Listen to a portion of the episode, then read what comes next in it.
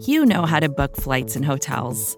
All you're missing is a tool to help you plan that unbelievable travel experience. That's why you need Viator. Book guided tours, excursions, and more in one place. There are over 300,000 travel experiences to choose from, so you can find something for everyone. And Viator offers free cancellation and 24 7 customer support for worry free travel. Download the Viator app now and use code Viator10 for 10% off your first booking in the app. Find travel experiences for you. Do more with Viator.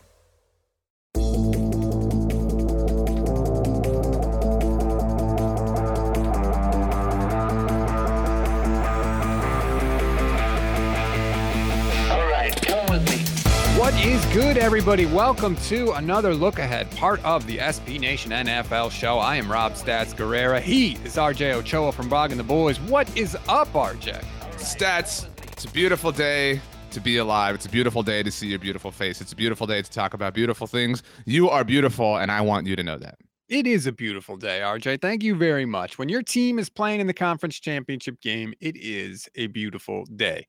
By the way, before we get rolling, want to remind you that we are brought to you by DraftKings Sportsbook, the official sports betting partner of the NFL. Download the DraftKings Sportsbook app today. Use code SBNNFL for a special offer when you sign up. That is code SBNNFL only at DraftKings. RJ, I say this not to wound you, not to hurt you in any way, but I Mm. will say when your team is in the conference championship game, it's a little different. Things are different, right? The national reporters are in the press conferences, they're asking different questions. Everybody in the NFL world right now is talking about my 49ers. And I got to tell you, it feels pretty damn good. So I um I agree with you. I don't have any personal experience, obviously, certainly professionally, but I, I think I love epic things. That's I used to be like circa, you know, if, if you were to meet 2009, 2010 RJ, like it was all about Down by Jay Sean and Epic. Um and and so um but I love when things have an epic feel. That's why I've told you before. I love when you get to Christmas time in the NFL and the Thursday night football set has like the poinsettias around. It just it has a different feel, a different flair. And so a teeny tiny little detail that I love around conference championship weekend. You mentioned the national reporters that kind of adds to, but I love that the backdrops have like the logo, like the block N or the block A or the the trophy logo. Like it's different, it's bigger. It requires some some more attention, some more extravagance. So congratulations to your 49ers. Um, I'm excited to talk about that game as well as the other one, as well as a few other things with my very beautiful friend again, Rob Stats Guerrera. It's the second time you called me beautiful. It's the only two times anyone has ever called me beautiful. So thank you Wow. for that. Tough scene for your wife. Yeah, right? that's true. Uh, before, for more ways, for more reasons than one. Um, we want to remind you, please, if you haven't done it already, rate, review, and follow the SB Nation NFL show. If you've gotten any value, any enjoyment, any entertainment from any of the shows that we do here throughout the year, please take 30 seconds and leave us a rating and a review. It really does help us. We take the if you take the time to leave a rating and a review, we will take the time to read it on the show. You hinted uh, at it, RJ we got a lot to do today because there's some news beyond the conference title games that we're actually going to start with in Denver and Pittsburgh, and then we'll take a break and then we'll get to our conference championship game breakdown. So let's start with the newest, freshest thing. This happened just before we press record, and that is Ben Roethlisberger officially tweeting his retirement from the NFL. He tweeted out a video uh, with a bunch of it's very produced video with some clips and some narration. He said, among other things, I retire from football a truly grateful man. I just think it's hilarious that he tweeted it, RJ, because he's blocked so many people over the years. I don't know how many people can actually watch the damn thing. That's a great point. Great joke by you. Um, your comedy is also beautiful. I think it's super. Are you you have you seen all of Friends? Have you seen it several times? Are you like that level of a Friends fan? Not that level, but I have seen it all. So you you know the seminal moments, like you, you can carry a conversation like we're literally about to do. Um, you know the portion of the show where Monica and Chandler are starting to date. Nice. Um, I look like Ross, by the way, in case you haven't made that connection. A lot of people have told me that uh, since I was like 13. But um, Monica and Chandler are dating. Everybody is slowly finding out. There's the craziness, whatever. And Ross finds out, and he runs to Phoebe and Joey and says, oh my gosh, Monica and Chandler are dating. And Phoebe, just in this really funny moment, goes, that is brand new information, you know, because she's known this entire time, whatever. Ben, dude, we know. like, like we we we know. We all watched your moment on Monday Night Football when you threw for six yards and had all this pomp and circumstance. I mean, I get that this is like part of it, but man, please be over. I, I'm so done with this. With with Ben Roethlisberger had a great career. I mean, you know, congratulations to him. But let's move on. I mean, this. How many times can you have the same? Now it's got like all the talk radio in Pittsburgh. Let's let's do it again. The top ten Ben moments in Pittsburgh. Let's talk about you know Super Bowl 43 again. This Santonio Holmes catch. Like let's talk about him making the tackle against Indianapolis. Like enough. Like we've done this a thousand times. I totally agree with you. He may have been participating in NFL games this year, but the league has retired him a couple of years ago. Let's be honest. You want to know about new information, RJ? How about this that just came out? Did you know that the 49ers actually agreed to a trade to acquire Ben Roethlisberger? This was in 2009. This was back uh, right before Mike Singletary's first full season as the 49ers head coach. It's after the sexual assault allegations came out uh, against Ben Roethlisberger. And the Niners apparently agreed to a trade with the Steelers for Ben Roethlisberger. And Jed York called Mike Singletary into his office and threw it on the table. And Mike Singletary said no. He said he vetoed it. He said he wanted to give Alex Smith a chance and he wanted to have a team of high character guys and so that is how Ben Roethlisberger ended up not being a San Francisco 49er. What do you think about that? Um, I don't, I don't have the 49er fan in me to like speak on the Mike Singletary era. Uh, I'm sure that we, error. Could, we could Mike we Singletary could, error. We could do several shows on that. I, I can understand where he's coming from. I mean, that's kind of been his thing, like to I'm not saying it was you know false or or empty or hollow, but to, to pound his chest in, in the name of certain things, um, that that's at least what his his era feels like in hindsight. But um, that would have been strange. I mean, I always feel like when when like longtime players move, it look it's so weird when they wear different uniforms, but it's it's even more weird when the, when the change is, is stark. You know, like if Russell Wilson were to wind up in Denver, for example, the helmet's still navy. You know what I mean? Like I, I can like, like I can I can kind of like adjust to that. The orange would be weird, um, but you know what I mean? Like there's some closeness to that. Ben, like Ben, that's a total difference. You know what I mean? To wearing that 49, it would have looked unnatural. Um, and so I I don't think I don't I don't think there are styles to like geography like oh he's a he's a San Francisco quarterback or a Pittsburgh quarterback it just it wouldn't have worked I'm I'm I'm glad it didn't happen I'm I'm grateful that things played out the way that they did I think you are too as, as a 49er fan well, I mean, I'm no fan of Ben Roethlisberger, but he I can't deny that he's been better than every quarterback the 49ers have had since Steve Young. So, you know. Wow. the Jeff Garcia disrespect. Holy crap. Jeff Garcia's he's pretty low on my list right now after what he said about Mina Kimes. So yeah. No thank you. I mean, I mean, again, we're talking about the football players here because who who these people are as people is a very different thing. True. Um, but Jeff Garcia, the quarterback, is one of no joke, my all-time favorite non-Dallas Cowboys. But again, just who he is as a football player, who he is as a person, very separate and not cool thing. You actually gave us a great segue, RJ, talking about uh, Hall of Fame quarterbacks that could wind up with the Denver Broncos because the, the other news of the day outside the conference championship games is that their Broncos are reportedly finalizing a deal to hire Packers offensive coordinator Nathaniel Hackett as their head coach. The reason I think this is significant is because Aaron Rodgers has talked a lot about how much he likes Nathaniel Hackett. And, you know, there was a feeling last year that the Broncos were trying to trade for Aaron Rodgers. Mark Schlereth tweeted out, I think, that basically like they had a deal done. Uh, and now Hackett is going to be reportedly the head coach in Denver. Do you think that this is the start that that Nathaniel Hackett is sort of like the advanced brigade, bringing in the cavalry and Aaron Rodgers? I don't. I mean, because I don't like. When was the last time? And I'm I'm open to anything. Like the the floor is low here. When was the last time that the thing was like that was supposed to happen happened? Like when when was the last time like things like it's something that had been building and building and building like this is eventually going to happen whenever you know the contract runs out or whatever like it is going to happen. It never happens. Those things never happen. I I should you know, add to your point about Rodgers, you know, being enamored with Hackett. Uh, Matt Schneidman, who covers the Packers for the Athletic, tweeted out a quote from Rodgers last season where he said that he hoped Nathaniel Hackett did not go anywhere unless he went there. Um, mm. But I here's the thing, stats. And again, we're talking about the football players and separating them from the people. Kind of an early theme of this conversation with uh, with two different number sevens. But so we we are like fully acknowledging that what Aaron Rodgers says is so difficult to trust, right? Like just just as a general rule, right? General principle.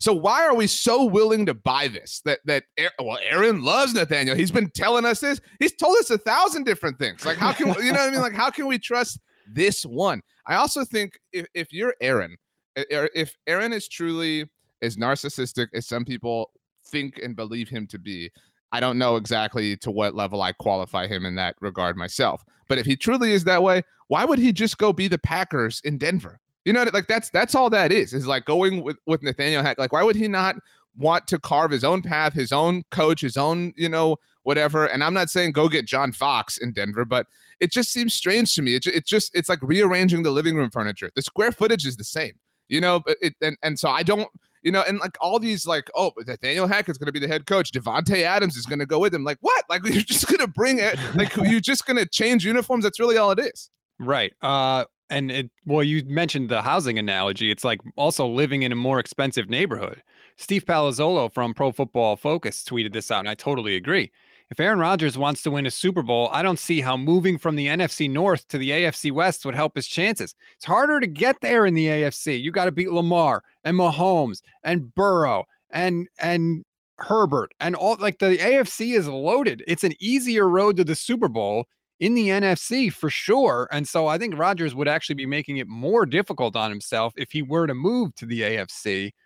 Uh, and the other thing I was trying to think of is this, RJ, and you can tell me other than Peyton Manning with the Broncos, who is the Hall of Fame quarterback that has changed teams that has won a title? I don't think it's ever happened. I mean, Kurt Warner came close with the Cardinals, no. very close. Well, uh, Tom Brady obviously is, is the other one. Oh, jeez, yeah, but, most obvious example that I didn't think of. Well, All right. well, Peyton became the first player to ever win a Super Bowl with with multiple teams, or first quarterback rather. But um, correct me if I'm wrong. Earl Morrall um, took two teams to the Super Bowl. Is that am yeah, I? That's that would be I my mean, point. Is that I mean, well, you asked. I'm answered the question. Like, why why are you asking if you're all upset with the answer? Jeez. Jim Plunkett was on multiple teams and won, but he wasn't like a Hall of Famer when he went back to the Raiders. It's a little bit different. You're right. The Brady thing I should have thought of. That was pretty maybe, dumb of me. Maybe Warren Moon. We were actually talking about Warren Moon. Uh, but he didn't before. win a Super Bowl. No, but I mean, like, if you're talking about having success, like you know, it, uh, like Peyton and Brady are the exceptions. Again, like, whoa, breaking news here. But like, there are some that have had some success. Kurt Warner's in that category. Warren Moon but if you're bringing in Aaron Rodgers, you're not doing it just to get to the playoffs. You're doing it to win a championship. Well, to that point though, and I, I mean, I don't want to relitigate this story. I mean, we've talked a lot about this at Blogging the Boys, but what coach has done that? So, like, why would anybody, why would any non-Saints team hire Sean Payton next year if you know history indicates that it can never happen? Why so, I mean, you're right. Like, hire Mike McCarthy. Oh, why would you do this, stats? Man? I'm We're just here saying. to trash other teams, dude. Be cool. uh, but no, I mean it, it's hard. I mean, like, like just think of any that have had like relative success. Although we're kind of forgetting Matthew Stafford. Like Matthew Stafford's in the title game, you know, and not that he had success in Detroit. I mean, he had individual success, and obviously did go to the playoffs. But like, who who else is in that cat that that neck of the woods, the Matthew Stafford. Neck, that's what's a little bit below Kurt Warner, just to prove that it can happen. Because this is a relevant subject, not just with Rodgers, but maybe Russell Wilson, maybe Deshaun Watson. Um, so who who else has like kind of changed teams and had success? Because I have a few other answers. How do you define success? I don't know. Um, they were a top ten ish quarterback. I mean, Drew Brees he wasn't a Hall of Famer when the Saints got him, and he was coming off a major injury. So it was like the circumstances were a little bit different. But I mean, obviously, he changed teams and had incredible success. Michael Vick. I mean, yeah. it was a very small sample size in Philadelphia, but that's he. It, he it, went to jail though. well, okay. I'm, again, we're uh, we're talking about the football here. You know, that's right. the theme of today's show. Michael Vick. Um, I I'm I re, I don't look. I'm not saying this like boom. Here's the the like ace up my sleeve. Jay Cutler.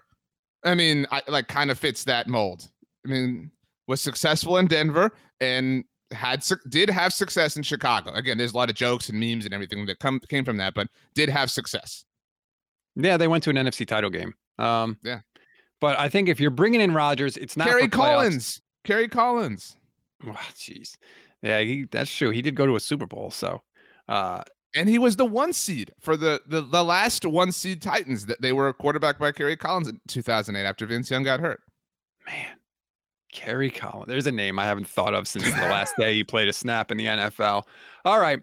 I'm uh, so, so proud of my my trivia here. I crushed this. Good job, impressive. me. Yeah, good job, you. All right, so that is. Hang on. Well, you didn't you didn't answer the question though. Do you really believe? Because I don't. Do you believe this is the first domino to getting Aaron Rodgers to Denver? Yes. Do you buy that? I do. I do. Okay. So you're because, a sheep. Like, Got it. How much confidence do you have in Nathaniel Hackett as an offensive coordinator without Aaron Rodgers? None. But I mean, I just uh, this would obviously be an incredibly arrogant thing to do, you know, which is obvious. but um, so you're Aaron Rodgers, you're going to go to to a tougher conference, obviously a tougher division, and you're going to do it with a guy who's never been a head coach before. You know, like it just seems look he has obviously overestimated his abilities to calculate things this, this season, but but I mean that seems like a gross miscalculation. You know, like you know what I mean? Like uh, he, he is like he's not as smart as he thinks he is, but we can both we can all admit that he is very smart. He's certainly very football smart. Again, football the subject of today's show, and so I just think that would be an incredibly it's not even arrogant. It, it, would be incredibly like foolish, you know, on some level. It's, I mean, like say the Raiders hire Doug Pederson because we don't know who they're going to hire, but say, say that's who it is. Is Nathaniel Hackett not the worst coach in in the AFC West? I'm low on Brandon Staley, but I mean, he's he's just but by default better than Nathaniel Hackett. I mean, seriously, it's close. Like, it's close. I mean, yeah, like there's certainly no guarantee of success with Nathaniel Hackett, even if Rodgers is there. Um, so we'll see how it works out for Denver. My, uh, my last thing on this stat side is we've obviously talked a lot about the Chiefs Bills game from last week. It, would, would would we both agree that Josh Allen is QB two in the NFL now? It's Mahomes, Allen, and then the discussion starts. Agreed. Okay, so even as, as talented as Aaron Rodgers is, he's going to be this season's MVP, back to back MVPs. He is not playing at the level that Josh Allen is. And Josh Allen, who is the the only quarterback who's better than him, is Patrick Mahomes, as we've de- de- defined here, played at a Super Saiyan freak mode level last week and lost. So why would Aaron Rodgers tempt that and and poke that bear in the eye and dance in front of that dragon? You know what I mean? Like that's so you would think that that performance would force him to recalculate things. I don't think Aaron Rodgers ever considers the fact that he might be wrong. So mm. I think he mm. thinks whatever he wants to do is the right thing to do and it's going to work out. And we'll see if it does. We'll see if he even gets there. Like you said, there's still a long way to go before that happens. Those are the two biggest stories outside of the conference championship games. We're going to, what we're going to do is we're going to take a break and then we're going to talk about the conference championship games and how one quarterback who has played the complete opposite of Super Saiyan and has yet to throw a touchdown pass in the playoffs is playing for a chance to go to the Super Bowl. Support for this show comes from Sylvan Learning. As a parent, you want your child to have every opportunity, but giving them the tools they need to tackle every challenge, that takes a team. Now more than ever, educational support tailored exactly to what your child needs can make all the difference. That's why parents have trusted Sylvan Learning for 45 years as the ultimate teammate in their child's educational journey, instilling in them a love for learning and a passion for reaching the next level. And Sylvan's Insight Assessment can identify gaps in learning and areas that could be of concern for your child. It's a 360 degree view into your child's learning that you can't find anywhere else and helps ensure that your child didn't miss something in school that might put them at a disadvantage in the future. And right now, it's the best price of the year at $29. Go to sylvan29.com to learn more and get your child's assessment for only $29. That's S Y L V A N 29.com. Back here on the look ahead. All right, RJ. Let us begin to talk about the conference championship games. I will give you the option. You're going to get to pick which game we go to first. But before we do that, you and I have been in competition with one another picking games down the stretch here of the NFL's regular season and into the playoffs. The loser of this competition is going to make a nice donation to charity. And uh, you had a nice lead, and I have since come roaring back. Roaring. Please update wow. the people. This is like a, a Simba as a as a young cub roar, to be very clear. Um, not exactly a big one.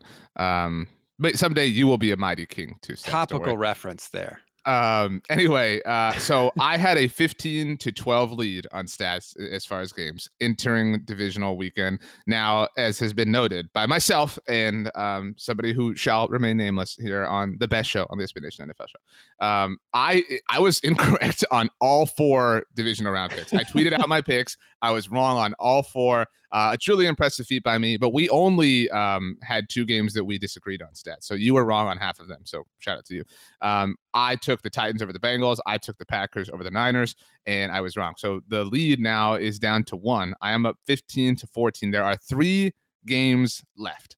Uh, so it's going to be very interesting to see how this shakes out. If we only disagree on one, you know, I could win this thing. You know what I mean? If if we only disagree on one, we could set set it up to where the Super Bowl is our Super Bowl. So I'm very excited to see how this shakes out. I'm, I'm gonna be honest with you, I haven't fully even decided where I'm going yet because you know we're picking based off the spread according to our friends at DraftKings Sportsbook. In case somebody's unaware, so I'm I'm fully I'm open. I'm open to kind of the emotions that that float in as we discuss. I'm excited.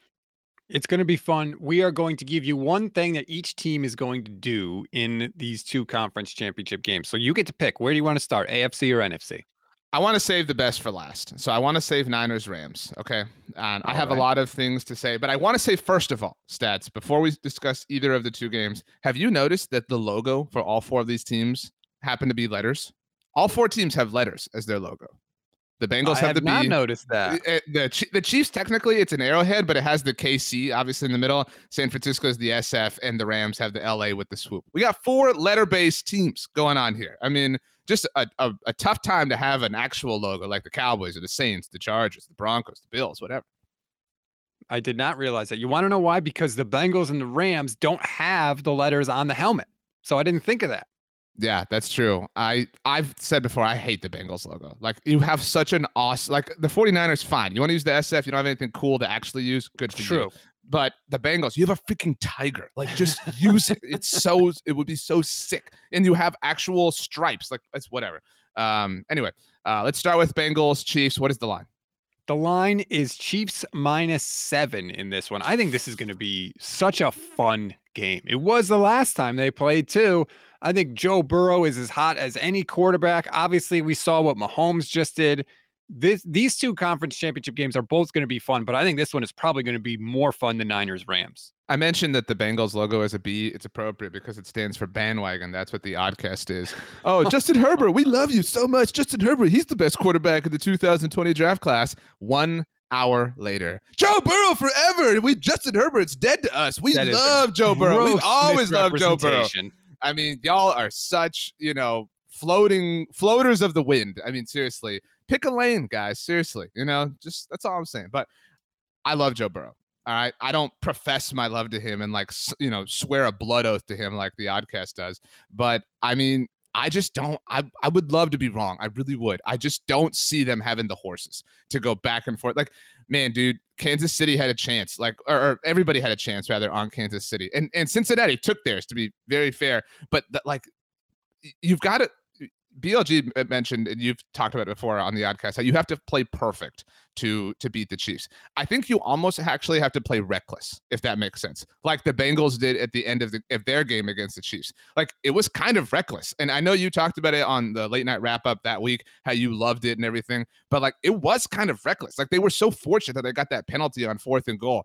I've long said that this is like um and Joe Burrow sort of ruins this, but you know, in like a cartoon like let's use Tom and Jerry for example, where say like Tom is in charge of watching the baby that his family has, right? And the that somehow some way the baby gets on like a construction beam and Tom is like freaking out chasing the baby like trying to catch it and save it whatever and the baby sees like a butterfly and so it bends down and the, like a beam swings over and because the baby is bent over it misses it and then it hits Tom in the face. You have to be like unaware of the danger that surrounds you to have success, like the baby in this example. But if you're Tom, if you are mindfully aware of the consequences, then you kind of shrink in the moment. And I think that's what happens to, say, Aaron Rodgers, for example. But the Bengals are young enough and inexperienced enough that they're kind of the baby. You know what I mean? They they don't like they don't know how volatile this is. Like they're going to Arrowhead for the AFC Championship game, so they are kind of like floating in that blurred part that you have to live in. But man, I just think Kansas City's back, and that is disappointing from a you know intrigue perspective. But I just don't I don't know how it happens unless Ja'Marr Chase. That's the key. If Ja'Marr Chase goes off, then Cincinnati has a chance. I just don't know that I think it's possible.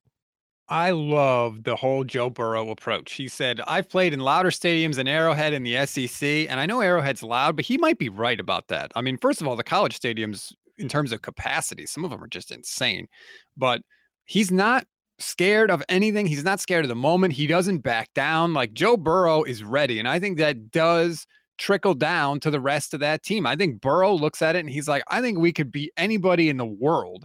I expect to see Cincinnati just put the ball in his hands. That's my one thing that I see from them is they're going to let Burrow win or lose this game for them. They're going to chuck it. They're going to be aggressive. They're going to be aggressive early. And I say this not to bring everything back to the 49ers, but only because this is the actual truth after Cincinnati lost to the 49ers, Zac Taylor looked at things and said, basically, I screwed up. I took the ball out of Joe Burrow's hands too often. If you remember, since he got the ball first in overtime, got to the red zone and then went run, run, pass, and ended up kicking a field goal and ultimately losing that game. Since then, Zac Taylor said that that was the wrong way to go. He put the ball in Burrow's hands. They have thrown the ball on more than 60% of early downs since then. That is the third highest rate in the entire league behind only the Chiefs and the Bills. So he has made that switch. And I think that Cincinnati has benefited from it. And I think that's what we're going to see. And we're going to see big, big plays from him. Burrow had 12 completions of 50 or more yards this year. That is the most, not just this year, that is the most by any quarterback in the last 20 years. Burrow and Cincy are going to give the Chiefs all they can handle.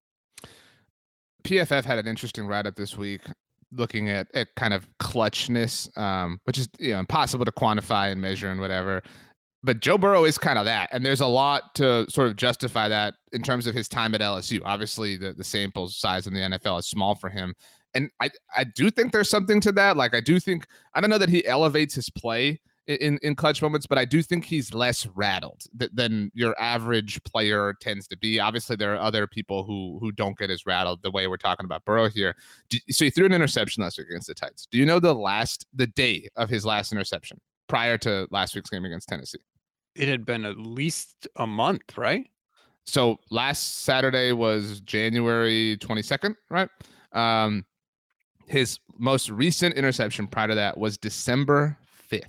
He basically went like the most clutch part of the season without turning the ball over. And so while that's inspiring, I don't know how sustainable that is because the the moment you you have an interception and it's not maybe it's not even your fault like maybe it's a tip pass or something crazy or whatever like the your whole like who you are as a team changes. And this is i mean we've seen like buffalo was unstoppable dude. You know what i mean? And and like their offense was flawless and they lost. And so it, it just takes one turnover, one settling for a field goal, you know, to give Kansas City that extra, you know, gap to to bury you. And I I, I so I wrote something last week at Blogging the Boys about you know kind of Cowboys takeaways from the divisional round, and my top one was how superstars shone so bright for every team last week. Obviously, the winners: Cooper Kupp for the Rams, Deebo Samuel for the Niners. Obviously, Joe Burrow, Ja'Marr Chase didn't score but had a big game. It's specifically Tyreek Hill and Travis Kelce. You know, so much has been made about the 13 seconds thing. I I just find it impossible that everyone can know what you need and who you need it from and that they can like pull it off. I mean, so I don't. I love Ja'Marr Chase, but I don't think Cincinnati has anything as potent as Tyreek Hill or Travis Kelce, let alone the fact that Kansas City has both of them. It is incredible that like Kelce. I mean, I get killed because I bang on George Kittle sometimes because I say he doesn't score enough. Kelce's better than George Kittle. Like every time the Chiefs need a play, Kelce's there. Go look at his touchdowns in the playoffs. He has uh, I can't remember. Did he have 100 yards last week? I'll pull it up for you while. Uh, because if he did, he ties Jerry Rice for the most ever 100 yard receiving games in the playoffs. Like uh, that was when, a rough game for Jerry Rice with Gabriel Davis taking over too. When everybody's gearing up to stop him, it doesn't matter. He's 96 yards to, last week. Okay, so he just missed it. So he could still tie it this week. Like he's incredible, and the fact that him and Mahomes are just drawing plays up in the dirt, like I don't know how you stop that. But you said that the Bills played perfect. They didn't, RJ. And I know it's a high bar, but they sure. punted twice on fourth and short. They did not go for it. And that opens the door in games that are that close, that opens the door to trouble. And I think that that's how Zac Taylor has to play it. He should go into this game be like, hey, I'm playing with house money. Nobody thinks we can win. We're the underdog. We're on the road. We're going for it on fourth and short every single time. I'm putting it in Joe Burrow's hands. And if we die, we die. But this is the only way that we can succeed, right? There is only way one way for them to win, and that is the path that they have to walk. They might not be able to do it, but to not try guarantees failure. So I know I botched my Avengers analogy on Monday Football Monday. So yes, you, you did. Know, I was apologies to everybody. Angry. I know. I, I'm I'm sorry, but basically, stats. You are saying if really if if the SB Nation NFL show staff were Marvel characters, you would be Doctor Strange. Let's be very honest. Like that's who you are. I hope you're okay with that. But I've decided that's who you are. Why? I know you want to. I know you want to be Captain America, but I you know, like, but you just fit it. You just you have the like the you know educational vibe. You you're you know you're an intellectual leader. You know, so wow, go. that was a really nice thing I just said to you. How about some thank yous? You know. Anyway, so you are basically surrendering the time stone. You know, there, there's there's only one one way, you know, Bengals that, that you can pull this off, and you have to do it this way. One out of a gajillion different permutations. This is the one way. Um, in looking at Travis Kelce, by the way, um, you didn't even say who I would be in the Marvel Cinematic Universe or whatever. Um, last week he did not. It. Last week he did not have 100 yards, as mentioned. He was four shy. That would have been if he had four more yards. And granted, the game did go to overtime. That would have been his fifth straight playoff game with over 100 yards. Last season, all three playoff games went over 100 and obviously did against Pittsburgh. Dude is a freak. I mean, he's a freak. He is. It's incredible. Like, I don't know how you stop that when he literally is like, hey, just do this. I'm going to run over here and you do it. And then Mahomes before the snap is like, do it, do it. And then they just like, he's wide open and they hit some like, they're so freaking good together. It's, you know, it's amazing how I, I still don't think that we made enough about the, how they erased their deficit against Houston two years ago. I mean, because it was so quick. You know, it wasn't like Tampa's comeback against the Rams where it took like to the very last second. I mean, it was like the blink of an eye. And we don't even like talk about that anymore because they've done so many other incredible things. I mean, the 13 seconds thing is going to be hard to top, but if anyone can find a way, it's obviously them. Um, I'm taking Kansas City to cover. That's a good. Uh, so that's let's before we get to the picks, let's talk about. Oh that. wow, like, okay. So you hate my you hate my pick. Okay, cool. Let's say that Kansas City comes out right, and they have one of those just, just like blitzkrieg type moments where they drop 17 points in the first quarter, just boom. Do you think Cincinnati can take that punch, or do you think that they'll kind of that'll kind of knock them out?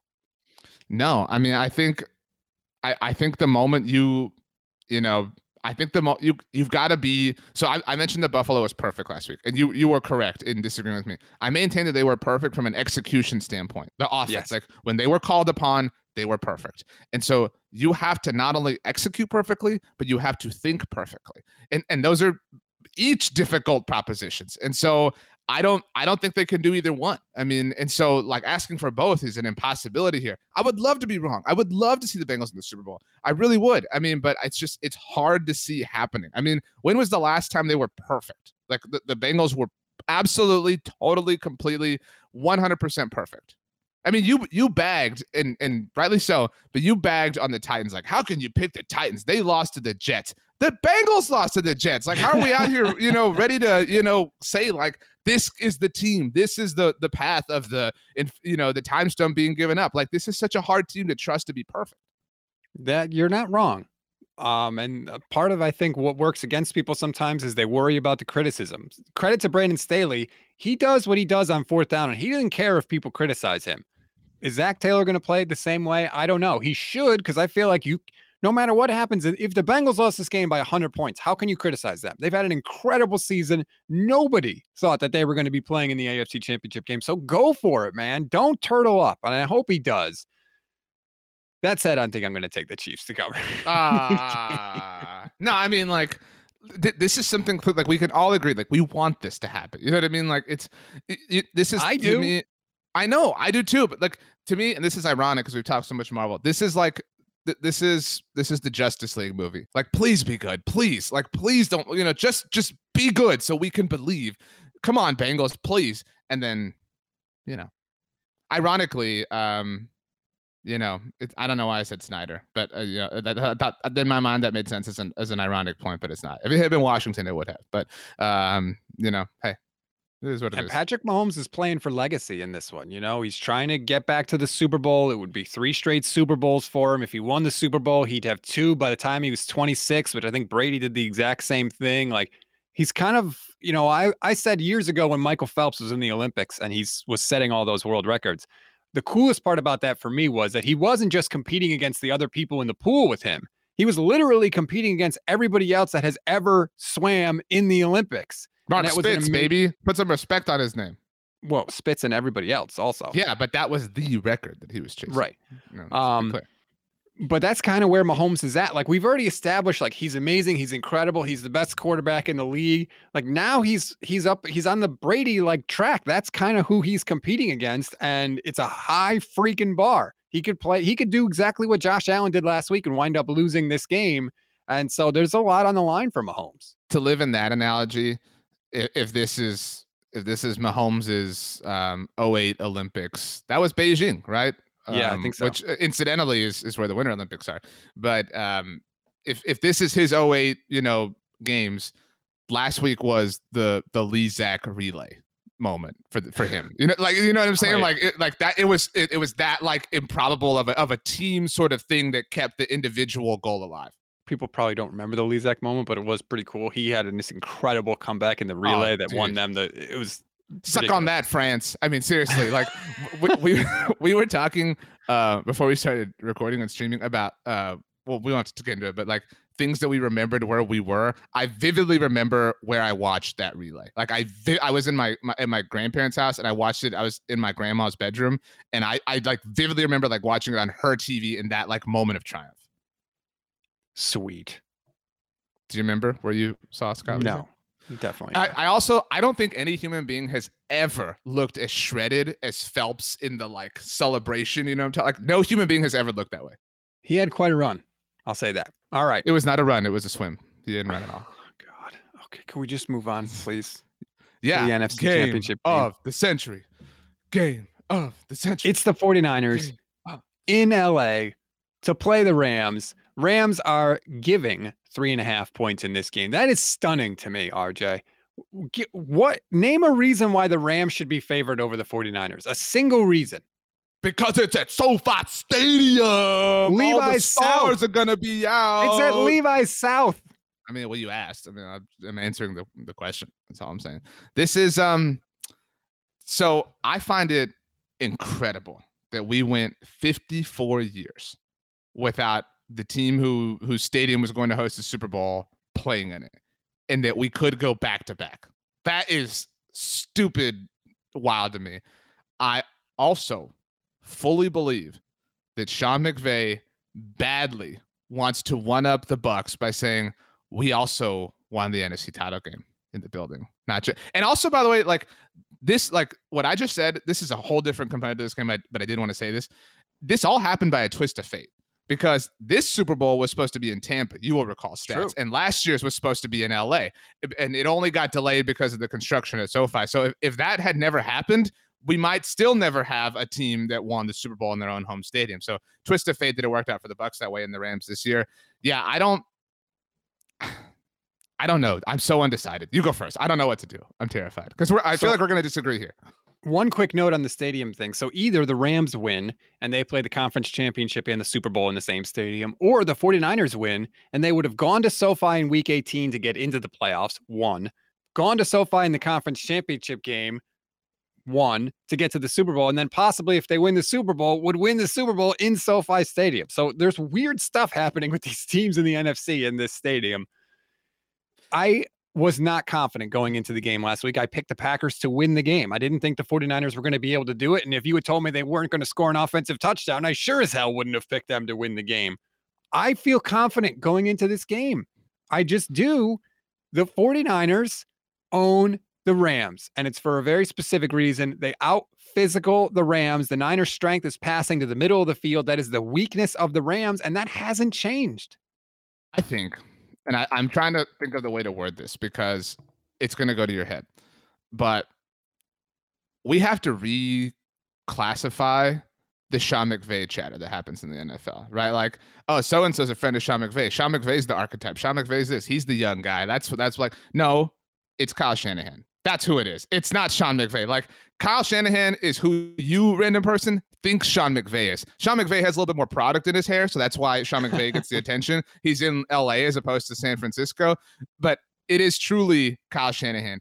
I am so in a weird. I mean, believe me, I'm bummed the Cowboys aren't in this, but I know you remember the Thursday night game between San Francisco and the Rams in 2017. Is that when it was? Uh, when the Rams wore their color rush uniforms in San Francisco. Yep.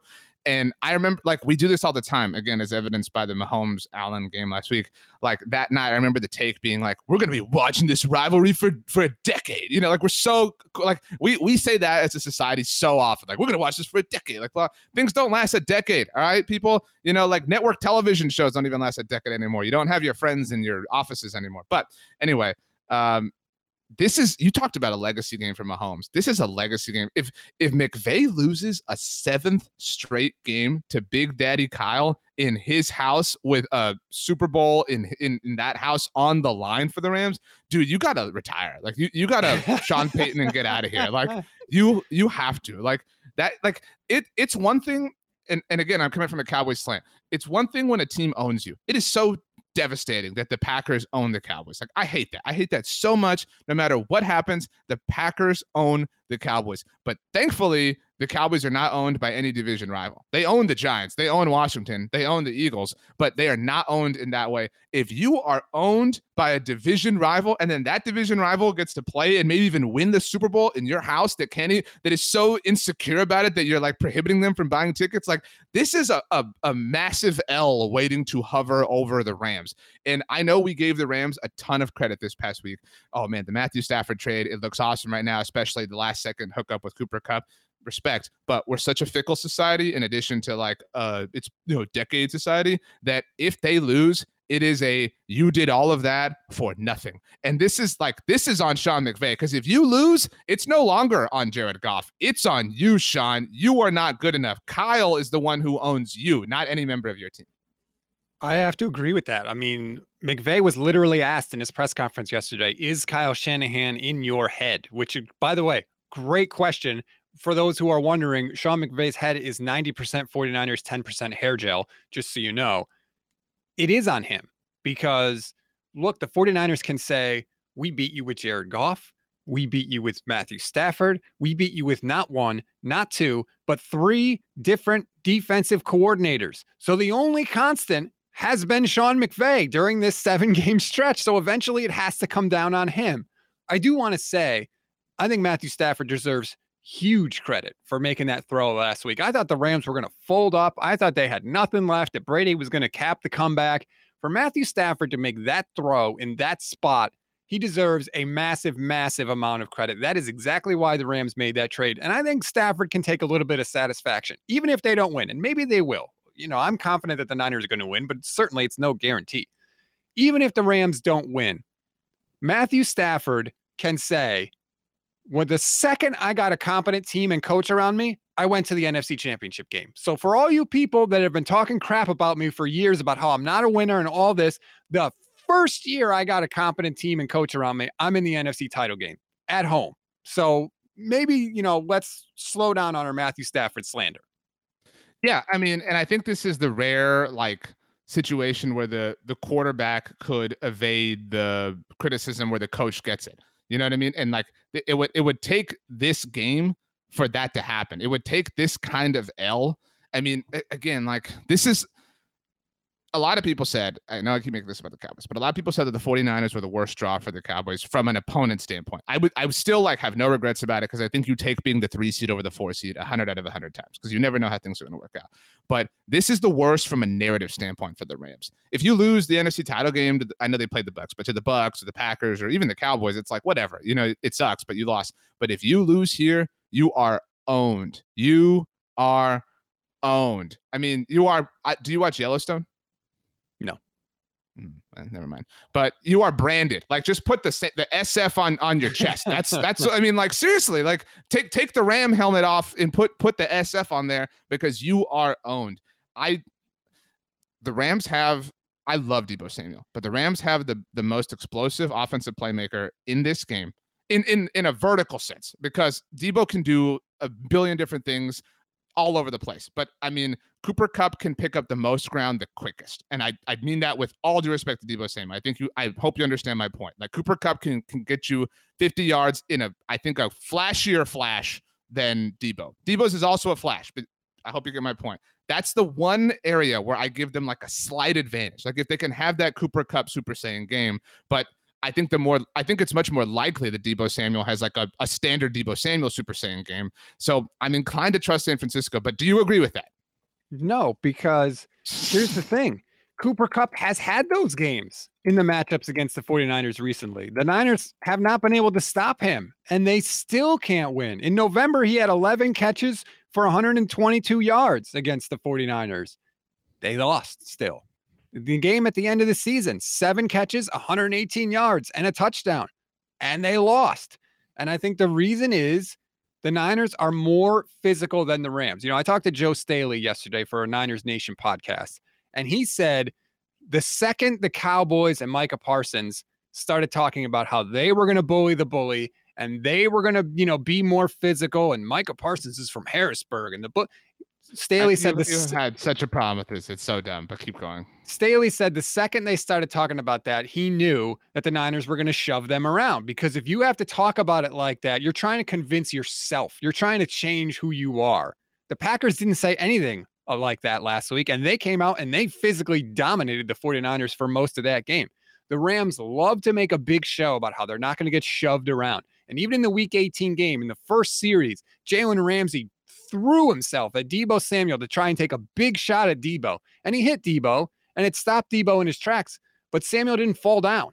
He was just like, okay, I took your best shot and now here we come. And that is not changing. I think over the course of this game, you're going to see the 49ers offense get stronger and stronger and stronger. And I think you're going to see the Rams do what the Rams have done against the 49ers, which is give it up, give up big gains on the ground, and eventually see the game salted away. I um I can't believe we haven't mentioned Jimmy Garoppolo's name here. And like, here's the thing: like we've talked about like Kyle owning Sean, whatever, and you talked about like the defensive coordinators, Matthew Stafford, Jared Goff. Dude, if Kyle, if, if like if you're in this era, Sean, where you're owned by Kyle, and Kyle's got one arm tied behind his back, and Jimmy Garoppolo, like again, you got to leave town. Like seriously, it's it's that bad. Like Kyle's stunting all over you at this point. So, I I was full. I'll be honest with you. I want the Rams to win. All right. I'm rooting for Matthew Stafford. I'm rooting for Cooper Kupp. I would love to see that happen. I personally am rooting for the Rams. I don't want the Niners to get to six, but for the Cowboys, I know that's petty and petulant, but hey, I get it. Um, heavy is the crown. So I'm rooting for the Rams. I'm going to pick the 49ers. That's where I'm yes. There you go. You I'm picking the Niners, especially if I'm getting points. Like, I'm sorry you know, there's a saying that a lot of gamblers lose money betting on streaks to end. Well, the Niners have owned the Rams. It's six straight games now. The fundamental reasons for that have not changed. The only way to me the 49ers lose this game is if Jimmy Garoppolo just has an absolute utter meltdown and I don't know that Kyle Shanahan's ever going to let it get to that point because I think he's just going to run the ball. In the last two games against the Rams, the 49ers have run the ball 75 times and they've averaged more than 145 yards in those games. So I don't even know that Jimmy Garoppolo will get the chance to melt down in this game.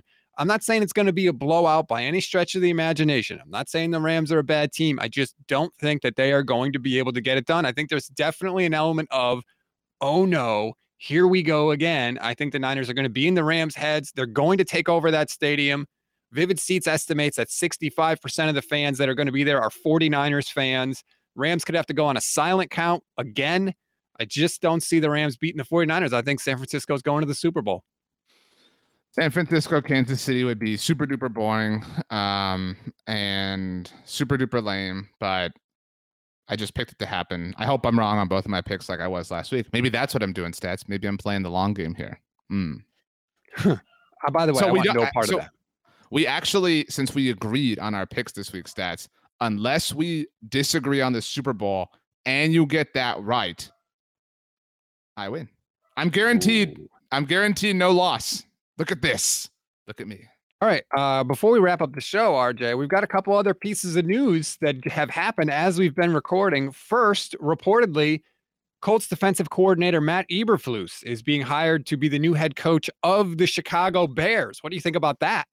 I love Matt Eberflus, uh, former defensive passing game coordinator for the Cowboys before making the jump to Indianapolis. His staff was actually originally part of Josh McDaniels' staff in Indianapolis that was assembled and then obviously left without a head coach when McDaniels ducked out. Uh, so work has worked for Frank Reich over the last few years. Uh, really responsible for the development of Darius Leonard. Not to take anything away from Darius, obviously, uh, but has overseen that. DeForest Buckner, who you obviously know well.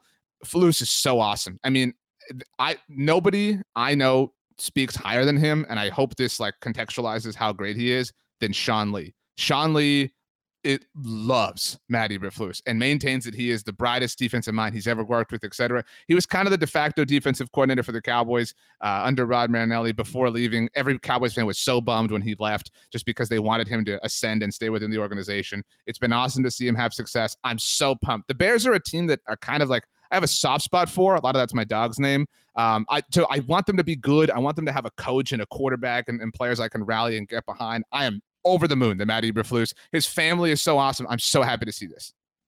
Couple of things here. One, I'm interested to see what the Colts do because remember, Matt Eberflus was on the Colts because Josh McDaniels hired him for his staff when he thought he was going there. Like Frank Reich never picked Matt Eberflus, which I think is fascinating. So I want to see what they do. For the Bears, this could be a good hire. I just always think of this when you hire a defensive head coach, obviously your offensive coordinator is going to be incredibly important. But if that person has success in that role, you are going to have to replace them pretty quickly because they are going to get hired to be a head coach somewhere. That's a very challenging thing to do. And obviously, it's going to be very important because Chicago needs somebody that can develop Justin Fields. So I'm, I'm fascinated to see who he will pick there. Uh, but everything I've heard about Eberflus is incredibly positive. I have no idea how he'll be as a head coach but I understand the Bears thinking here. I, I like I could at least see where they're going. They are sort of leaning into their strength because the strength of their team is defense. So we'll see how it turns out for the Bears. It's a totally new regime there. They got a new GM now. They have a new head coach. Scale of one to ten, your level of confidence in what the Bears are doing. I mean, I I'm a ten out of ten on Matt Eberflus. I mean, wow. I, I know. I mean, he. I I think that highly of him. Um, and so I'm I'm very interested to see who his offensive coordinator is going to be, obviously. But he is the he's a leader of men, and all, he checks all the right, you know, kind of off the field boxes. But I think that that culture, we, we talk about this with, with teams like the the Giants, for example, and obviously Washington, but very different situation. I do think the Bears like it's it's a little under the radar how that organization is in need of a culture reset. Like it's it's too much of a True. mess. Like like there there isn't an, you know the the the like the way of success has been really forgotten. And I don't think that Matt Nagy Matt Nagy remember he's like be you like they went offensive you know with him. I think Flus is is the right guy to kind of steady the ship. Very similar to Dan Quinn. That's that's the effect I thought that Dan Quinn could or would have on a new team. But um, as I, I work on other things for blogging the boys in the background. You know, I'm all over the place for stats, but um, we mentioned Nathaniel Hackett being hired to be the head coach of the Denver Broncos, and now Matt Eberflus, the head coach of the Chicago Bears. Those long seemed those two jobs specifically. It seemed like Dan Quinn was going to get one of those and walk away from the Dallas Cowboys until Thursday morning. The news reportedly, according to Tom Pelissero, is that Dan Quinn has informed teams that he is staying with the Cowboys, according to sources. Six teams had requested head coaching interviews with Quinn, who decided he wanted to return to Dallas to try to win a Super Bowl. I'm skeptical of this. Did he decide he wanted to return to Dallas, or did he just not get the jobs in Denver and Chicago? I have the eh. answer for you, and I think you're going to actually buy it 100%. I I believe, and a lot of people believe, that Dan Quinn believes that Pete Carroll is walking away after this season. Ooh. And Dan, Dan Quinn loved his time in Seattle. Obviously, had a lot of success as the defensive coordinator for them. Won the Super Bowl with that organization. It seems it seems like that's that's the job he's got his eyes set on. I know he wanted to work with George Paton in Denver, obviously a longtime friend of his, but that that is what seems the most likely to me. Are you ready for my Dan Quinn hot take? Of course. And this could be this could be uh wrong. If if Pete Carroll walks away, this obviously doesn't apply. If Dan Quinn doesn't take a head coaching job this offseason, I do not think he's going to be a hot guy next season. I think he needs to strike while the iron is hot. A massive part of the Cowboys' success this year, a huge part of their defensive success was turnovers. And we have seen there is extreme volatility with turnovers. If the Cowboys did not take the ball away, their defense got worked. They gave up a ton of yardage and a ton of points. I think that Dan Quinn's defense, it's just very, very unlikely that they are going to get as many turnovers next year as they did this year. And I think the warts are going to start to show. I think it would be a huge mistake for him to not get hired because if that Cowboys defense stinks next year, RJ, he's not going to be this hot commodity. I agree, but I think they'll be successful. I mean, I, I, I th- and again, will they have the turnovers? Obviously, that's a very difficult thing to predict or quantify, whatever. But I mean, similarly to Nathaniel Hackett, right? Like Nathaniel Hackett is um is who he is and has the success he does because of Aaron Rodgers. Who like you got to have an Aaron Rodgers on defense. What did Brandon Staley have in Los Angeles? He had Aaron Donald. So I mean, does all due respect, does Denver or Chicago have anything close to Micah Parsons in your estimation? Mm, Khalil Mack used to be, but probably right. not anymore. No, that's what I'm saying. Like, and and I mean, I said this last year when when the Cowboys hired Dan Quinn. I mean, he he was obviously a head coach. He was a big name. He he had won a Super Bowl. You know, he'd been to a Super Bowl, obviously a very famous Super Bowl, very infamous for Atlanta. But if you can have success with the Cowboys, a lot of doors open up to you.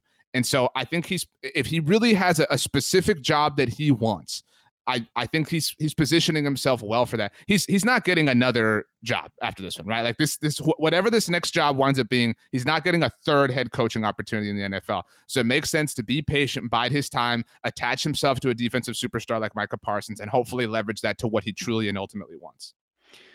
Okay, we'll see. I don't know. We'll see a year from now. Write it down. Stats is skeptical of Dan Quinn and his future as a head coach if he doesn't take one this year. That that Seattle thing is interesting. That would be fascinating to me. I'll just say for the record, bring it on. Dan Quinn wants to be the head coach of the Seahawks. I have seen enough of Russell Wilson and Pete Carroll to know I have seen too much. I, I throw up the white flag. Like we cannot beat those guys.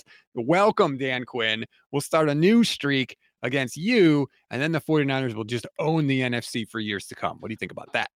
Well, I don't care about that. But I do want to say one thing.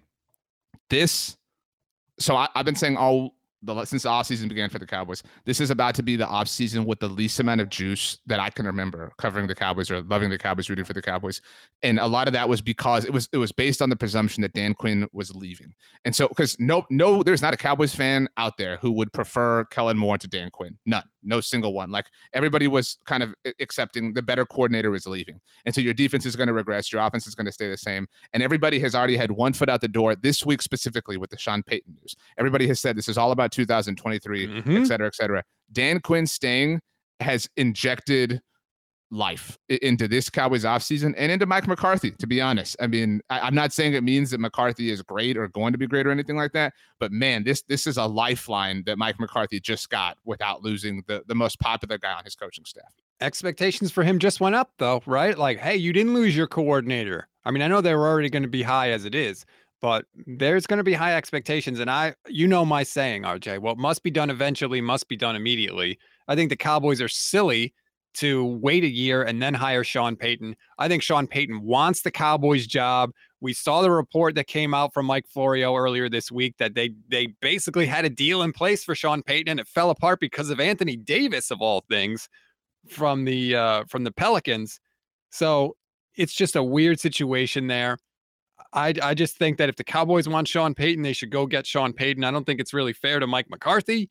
And this whole thing is such a charade. We all know what's going to happen. So what are we waiting? Why are you throwing away another year if you're the Cowboys? Because you have Dan Quinn now. I mean, you know, and uh, for what it's worth, that might be your head coach. You know, like, and I know you're skeptical, but like, if the, if the defense does have does have success, if Micah Parsons takes another step, and again, I, I think it, it will be very difficult for him to have the same sort of statistical success, you know, just because he will regress to the mean, Trevon Diggs will regress to the mean, um, et cetera. But I mean, that could be your option. I mean, like if, if people if anybody believes the future head coach of the Cowboys is, is on Mike McCarthy's staff, it's not Kellen Moore. It's, it's Dan Quinn. Um, so yeah, like you have like you you have a, a fail safe now if you're the Cowboys. Like that's this is such an overwhelming bit of peace um, to to have this option because look again like put take put whatever stock you want to. I, I recognize for you it's not a lot, but this Cowboys defense loves Dan Quinn. Micah Parsons loves Dan Quinn. And you know, a, a, different example of this is, you know, 2016, Mark Sanchez was Dak Prescott's backup quarterback. So was Tony Romo for what it's worth. But Dak attributed a lot of, I would say, his like understanding of things to Mark Sanchez. And and he talked a lot about how in the discussions they would have that Mark would tell him dude, the things you are doing, this 2016 Cowboys team, he said they're impossible. Like you, you don't realize how hard what you're doing truly is. Obviously, Mark lived that life his first two years with the Jets, and so you know he he was a great counsel piece of counsel for Dak. And so you know a, a take I had that following offseason was like. Bring Mark back.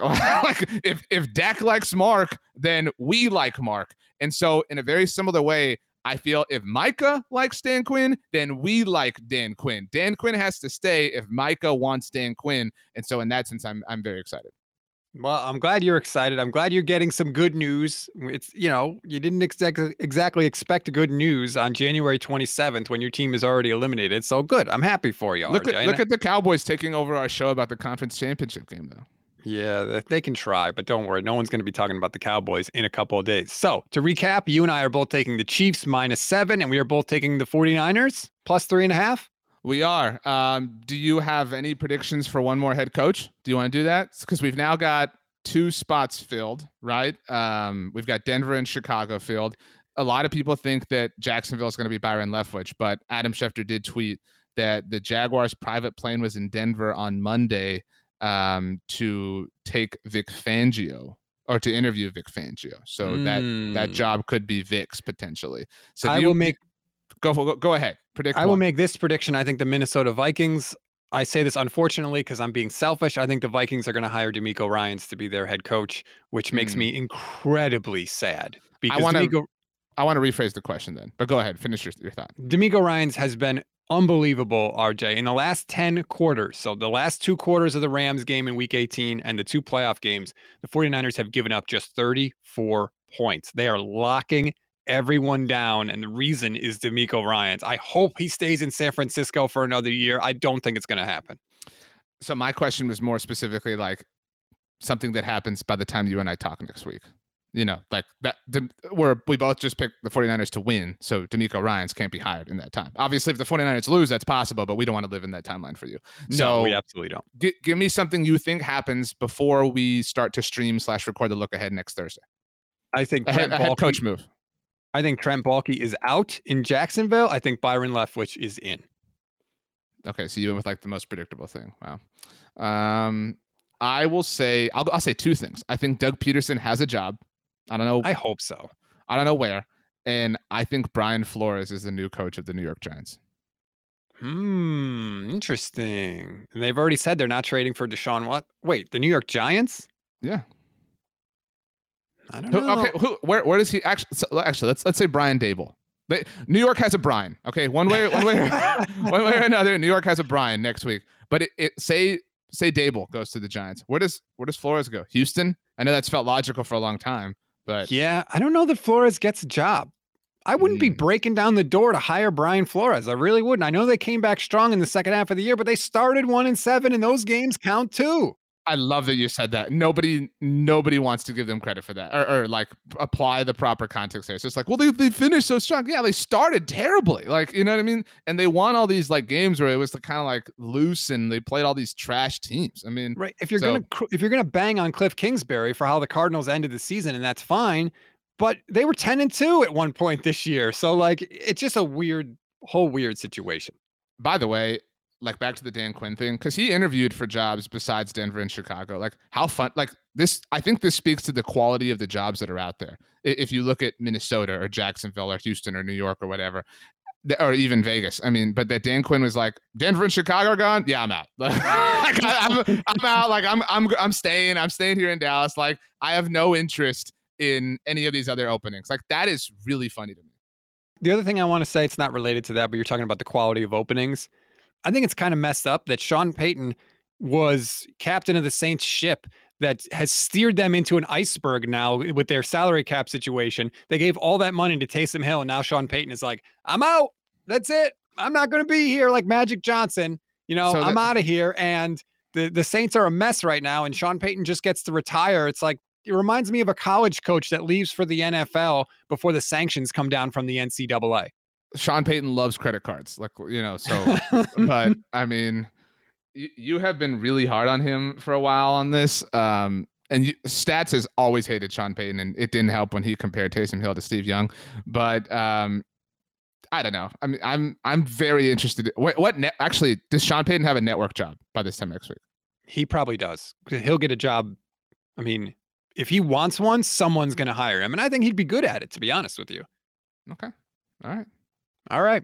That's going to do it for this edition of the Look Ahead. Again, please rate, review, and follow the SB Nation NFL show. Take 30 seconds, leave us a rating and a review. It really does help. When we talk to you next week, we will know the Super Bowl participants, but we will not be doing a whole Pro Bowl preview show, I promise you. But nonetheless, enjoy the games this weekend, and we'll talk to you next week.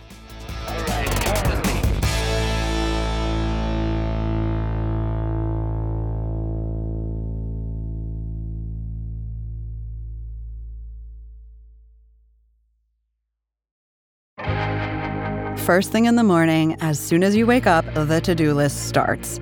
Does the car need gas? Hopefully those leftovers are still good. Why did I get CC'd on Call mom? no. You can't escape the to do list, but you can make the most of your me time with a relaxing shower using Method Hair Care products.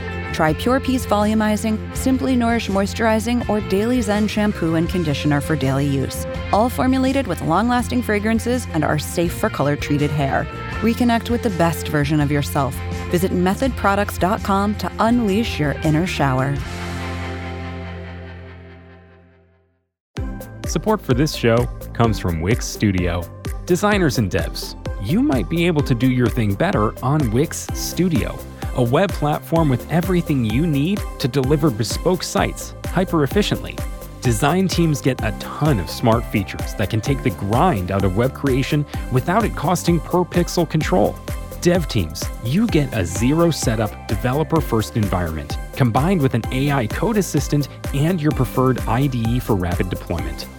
Search Wix Studio today to explore the full range of features.